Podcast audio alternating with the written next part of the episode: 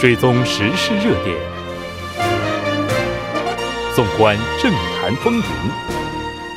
新闻在路上，带您驰骋天下。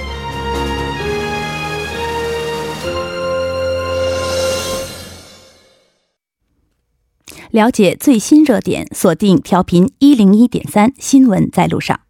稍后第二部节目当中将为您带来此时此刻主要新闻聚焦分析以及数据有话说。广告过后马上回来。您的参与，我们的动力。参与我们的节目，您可以通过手机短信的方式发送短信至井号幺零幺三，每条短信收取五十韩元的通信费用。您也可以登录我们的官网。Tbs 点首尔点 kr 收听更多回放。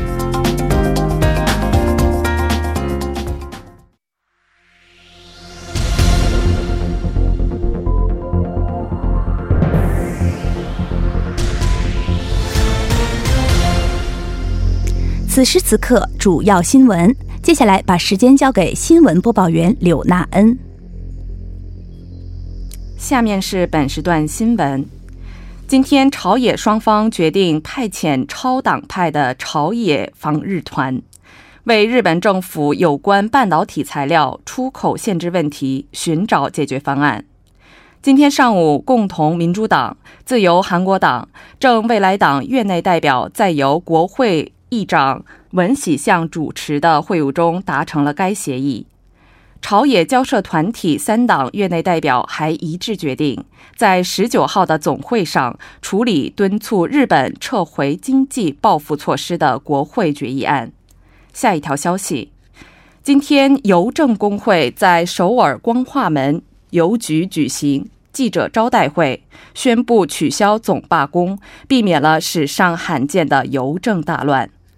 邮政工会在当天的执行部会议上，与科学技术信息通讯部和邮政事业本部以上周末进行交涉的仲裁案结果为基础进行了讨论。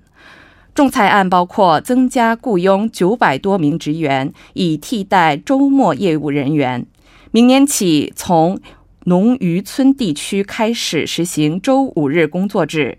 邮局存款收益不归国库，用于邮政事业等内容。下一条消息：随着在韩国使用支付宝等移动支付购物消费的中国游客与日俱增，首尔明洞一带的外币兑换所生意日渐冷清。预计日本限制对韩国出口关键零部件后，兑换所顾客将进一步减少，引发行业担忧。此前，明洞外币兑换所凭借汇率高、外国游客多等优势，长期以来生意兴隆。然而，从去年开始，中国移动支付方式纷纷登陆明洞，中国游客可以直接刷支付宝、微信消费，不再需要兑换现金。明洞外币兑换所的生意也每况愈下。下一条消息。国民年金制度实施三十一年，规模首次突破七百万亿韩元。四号，国民年金工团表示，据初步统计，国民年金规模达到七百零一万两千亿韩元，相当于韩国 GDP 的百分之三十七。根据第四次国民年金长期财政推算结果，国民年金规模今后将继续增加。预计到二零四一年，规模将达一千七百七十八万亿韩元。以上就是本时段新闻。接下来马上为您带来我们这一时段的聚焦分析。日本右翼势力将经济报复视为安全问题，韩国政府冷静应对，文总统督促日本撤回制裁。三星电子副会长李在镕前往日本出差。寻求解决方案。就相关内容，我们马上连线首尔科学综合研究生院工商管理 MBA 教授黄飞，做进一步了解。黄教授您好，您好，哎，黄教授，那么最近日本首相安倍晋三在七七号的电视节目讨论中，他暗示日本对韩国的出口限制与。对北制裁有关。那么具体的情况，请您帮我们介绍一下。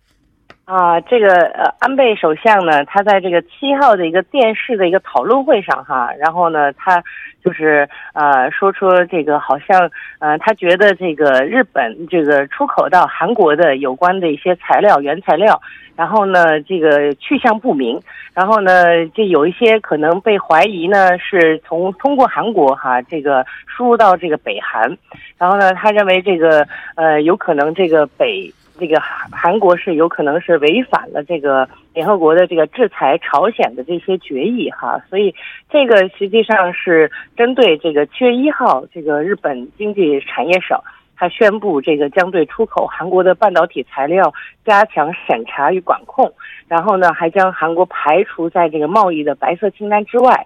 这些都是有一些这个前提的背景的。然后呢，他这次这个日本，我们知道这个最近啊开始对韩国限制出口的一些呃半导体原材料，主要是用于这个呃，比如说 OLED 面板生产的这些呃氟聚酰亚胺，还有这个抗腐剂，还有这个高纯度的氟化氢，这些呢都是智能手机还有芯片这些产业中的重要的原材料。所以呢，这次这个日本对韩国的这种出口贸易的这个限制呢，对韩国的这个整个的这个面板产业，还有这个手机和芯片产业，可以说是打击是非常大的。呃，当然，呃，我们说这个日韩之之之间的这个矛盾哈，可能在这个 G 二十峰会的时候，我们就有点感感觉了，因为当时这个在日本召开的这个 G 二十峰会，但是安倍首相呢，他。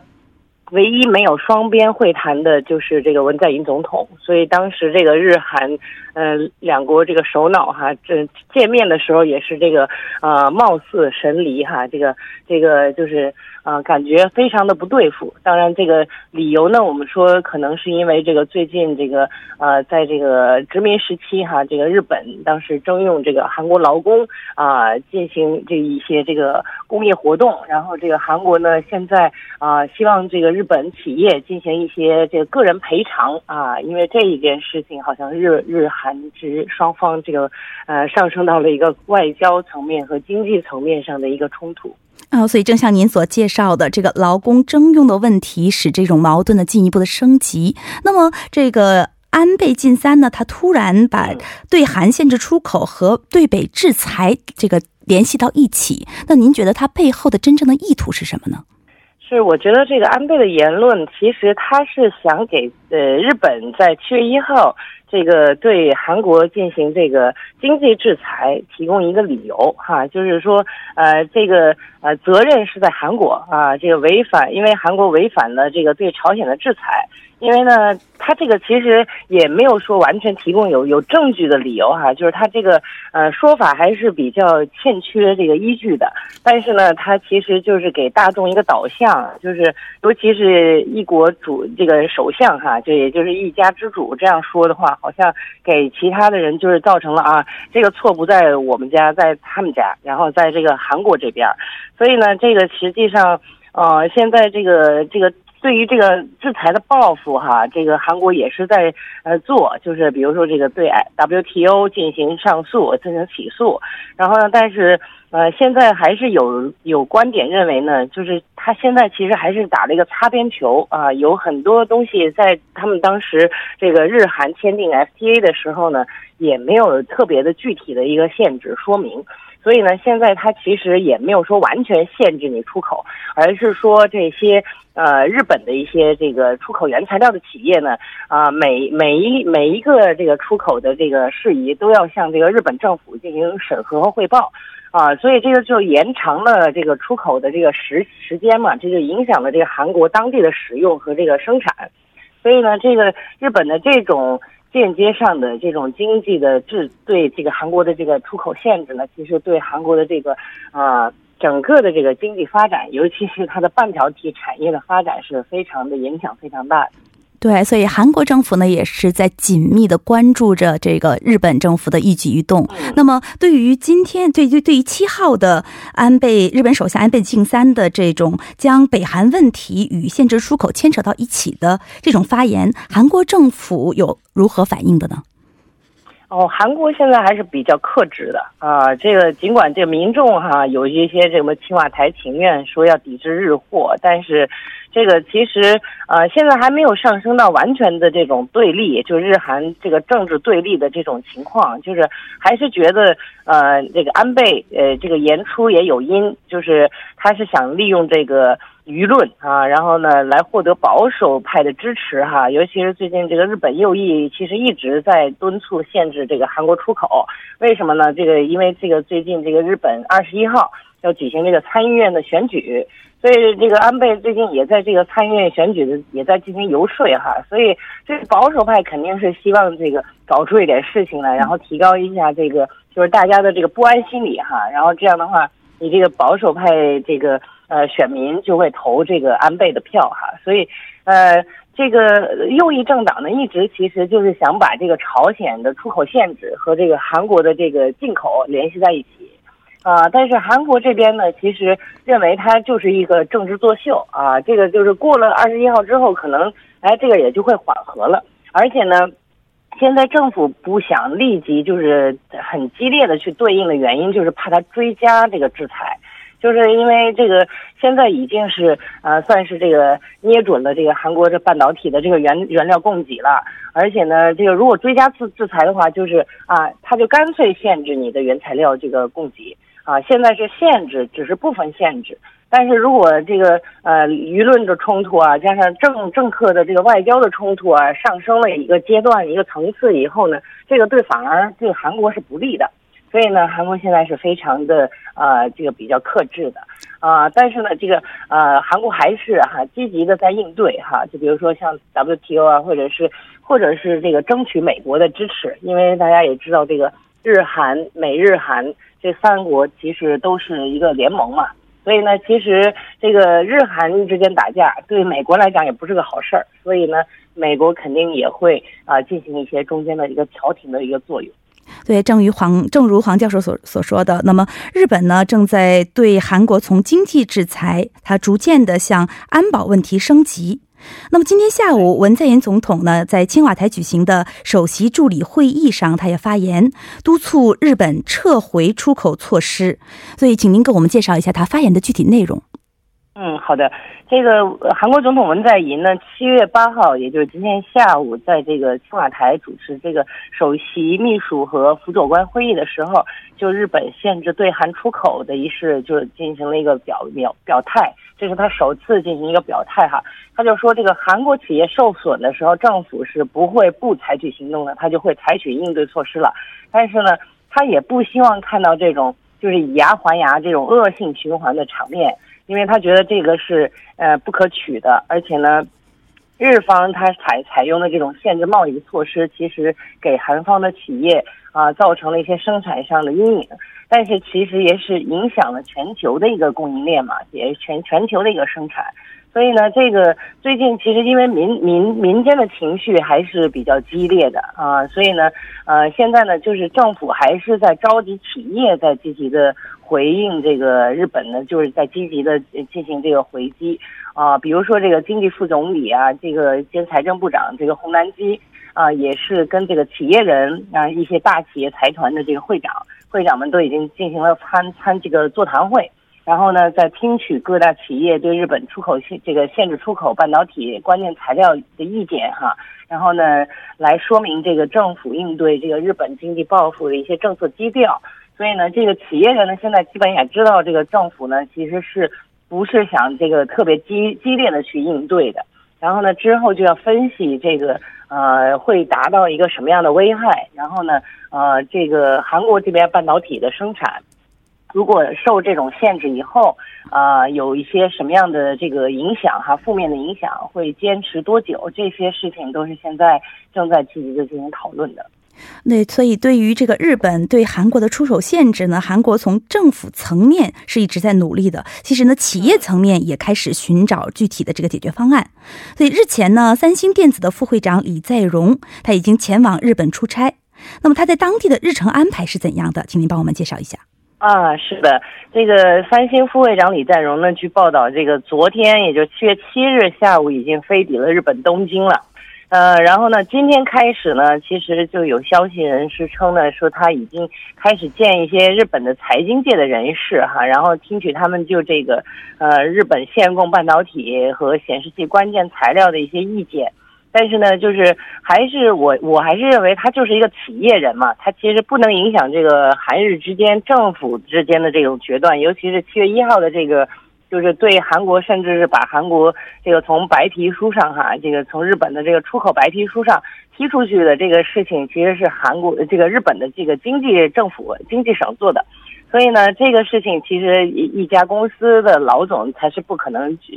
受受什么很大的这个影响的，所以呢，呃，可能就是说李在镕，因为这个三星，我们知道这个它其实呃半导体是它的主要的这个。呃，依住依依靠的这个产业哈，而且呢，它在这个国民韩国的国民经济里也占有很大的位置。对，可以说是支柱产业了，是吧？是的，是的。所以李在镕呢，他其实在日本，其实呃，他之前在日本。呃，三星就跟日本的很多家企业其实都有很很好的供应关系，所以这这也合作了很久了。而且呢，呃，日本政府的这个决定呢，呃，日本企业肯定也是受害的哈，因为他们必须要限制出口，他们肯定自己的这个效益就会减少。所以呢，他也是在用私人关系哈，去在日本谋求尽大尽尽大可能性的这种供应的这种量哈，然后呢，以度过这个难关。但是呢，这个难关什么时候可以去最终的克服哈？那其实还是要靠两国的这个政府的首脑。和外交部门去进行解决哈，这个现在这个一一个企业人其实还是没有办法发挥他的这个呃根本的作用的。对，所以企业呢，它能够做到的这个能起到的这个力量是有限的啊。所以我们非常感谢黄飞教授为我们带来今天的连线，我们下期再见。好的，哎，谢谢大家，晚安。好，那么下面让我们共同关注一下本时段的路况和气象信息。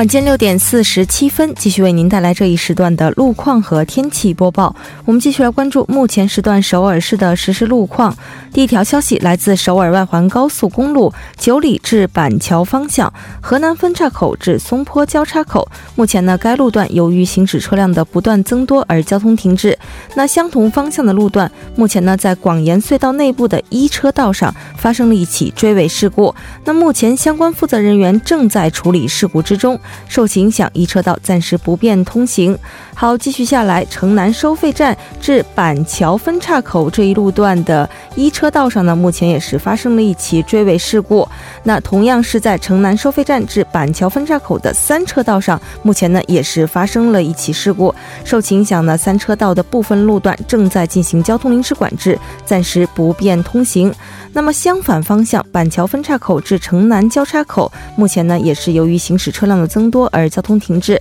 继续下来，广延隧道。至土平交叉口这一路段的行驶车辆的稠密度呢也是较高，路况复杂，请来往的车主们保持安全车距，小心驾驶。好，我们来关注一下首尔市内的路况。第一条消息来自卢园路温水槽十字路口至上西十栋住居民中心这一路段，目前呢在该路段的三车道上进行的道路施工作业已经结束，三车道恢复正常通行。好，下一则路况来自千户大路长汉平站至君子桥这一路段，那在十八分钟之前呢，在该路段的下行车道上进行的路面维修的施工作业也已经完善的结束，下行车道。恢复正常通行。好，我们来看一下城市天气预报：首尔晴转多云，二十度到三十三度。好的，以上就是这一时段的天气与路况信息。我们稍后再见。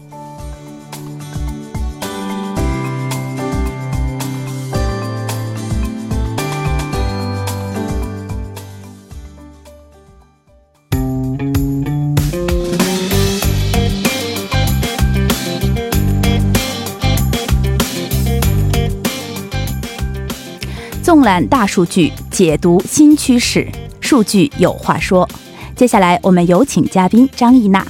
艺娜，你好，主持人好，非常高兴与您一起了解今天的数据。那么，接下来我们看一下您今天带来的第一个数据与什么有关？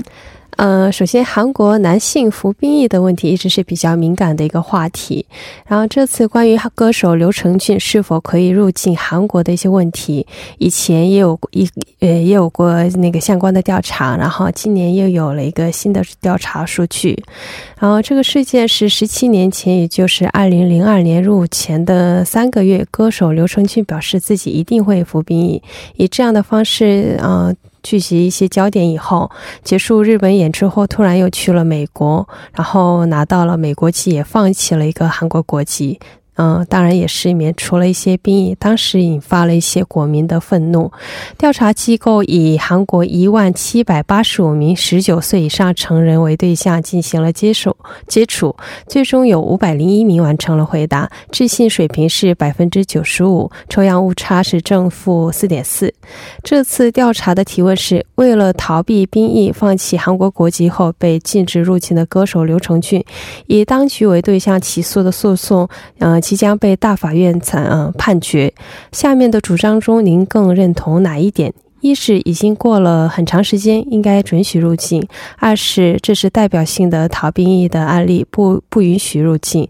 三是不太清楚的一个回答。那么兵役问题呢，一直是在韩国国内非常敏感的一个问题。是的。那么这个调查调查的结果是怎样显示的呢？呃，拒绝入境的意见是百分之六十八点八，而允许入境的意见是百分之二十三点三，赞成只有不到三层的一些少数意见了。这项调查是不是在以前也有做过？是的，因为一直是一个焦点的一个话题。然后是在四年前，也就是二零一五年的五月，也做过一些这项调查。当时也是 Realmeter 做的这项调查。当时拒绝入侵的意见是百分之六十六点二，这次是百分之六十八点八，相隔四年，反对意见反而高了百分之二点六，证明国民的看法是没有改变，反而有点激昂了，反而是更敏感了。是吧？那么，其实对于这个兵役问题，可能男性和女性的观点应该是不一样的。啊，是的，可想而知，男性的反对意见应该是更高。百分之七十五的男性表示不允许入境，女性是百分之六十二点七，男性高出了百分之十二。另外，从年龄来看的话，可以预料到二十多岁的年龄段当中，不允许的那个不允许入境的意见是最高的，占了百分之八十。其次是。三十多岁预备军的年龄一代是比较高，百分之七十一点二的人表示不允许入境。后面依次是五十多岁是百分之六十六，六十多岁是百分之六十五点二，然后四十多岁是百分之六十四点六的一个数据。看来是与自己的利益越密切相关，这个反对的人是越多的，是吧？啊，好的。那么接下来呢，我们来看一下文总统的支持率。那么这周有没有什么变化？呃，文在寅总统七月第一周国政执行评价是肯定评价百分之五十一点三，与上周相比上升了百分之三点七；否定评价是百分之四十三点八，下降了百分之三点八。周四公布时候的那个数据是百分之五十二点四，与上周相比上升了约百分之五。周四周五小幅下降以后，最终上升到百分之三呃三点七个百分点的一个情况。呃，在后半周，因为日本的经济报复消息，守呃保守在野党媒体表示对这个部分的一些担忧啊，例如半导体工厂工厂有可能在本月末停产之类，或者如果日本半导体然后，嗯，制裁长期化的话，那么半导体就是致命伤了。正因为不断发出这种担忧的声音，文在寅总统的支持率上升后，出现了一些小嗯稍微的一些调整。所以，那么政党的支持率是不是也发生了变化呢？啊，是的，到周中为止，民主党的支持率呈上升趋势。到是嗯，但是到后半周有所回落。嗯，民主党的支持率是百分之四十点四，比上周下降了一点一个百分点。韩国党是二十七点九，下跌了百分之二点七。正义党是百分之七点七，还有正未来党是百分之四点八，比上周上升了零点四。民主和平党是百分之二点五，也上升了零点八个百分点。随着两个政党的退出，无党无党派的一些阶层也增加了两个百分点，达到了。百分之十四点七。好，那么此此外呢，还有什么数据给我们介绍一下？呃，下面是可能比较伤心的一个数据，还有一个是首尔市市民负债情况相关的一个数据了，是挺伤心的，嗯、是的，很心酸，因为我们都住在首尔。对啊，首尔研究院从去年四月十九号到五月四号期间，以一千名十九岁以上首呃首尔市民为对象进行的首尔市民负债相关时态调查的一个数。据结果显示，首尔市民平均人均负债为五千二百六十六万韩元。哎呦，这个数字是一个真的让人心痛的数字。是的，所以现在如果没有债的话，也算是富有的了。啊、对，没有债就是富人了，是吧？是的。哎，但是看了这个数据之后呢，我们就会感觉到这样巨大的数据的规模肯定会造成很大的压力。您能不能简单的给我们介绍一下这个压力的程度？呃呃，首先就是负债规模，当然也是给家庭带来一些负担的。然后回答嗯偿还那个家庭的一些负债和呃利息。而感到压力的人也是占了百分之六十，然后觉得没有压力的人只有百分之十，很少很少。对，没有压力的人，嗯，能有百分之十已经 算是不错了。对对，哦、嗯，而且这个数据中还有一个就是说，好像很多人他预测家庭负债未来会增加。嗯、呃，是的，担心负债增加的一些原因当中呢，有一些那种房地产啊，然后生活费、结婚资金等方面的一些问题啊。希望以后我们都能成为无债无债的人。是的，谢谢伊娜给我们带来今天的数据，我们下期再见。下期再见，下期再见。整点过后马上回来。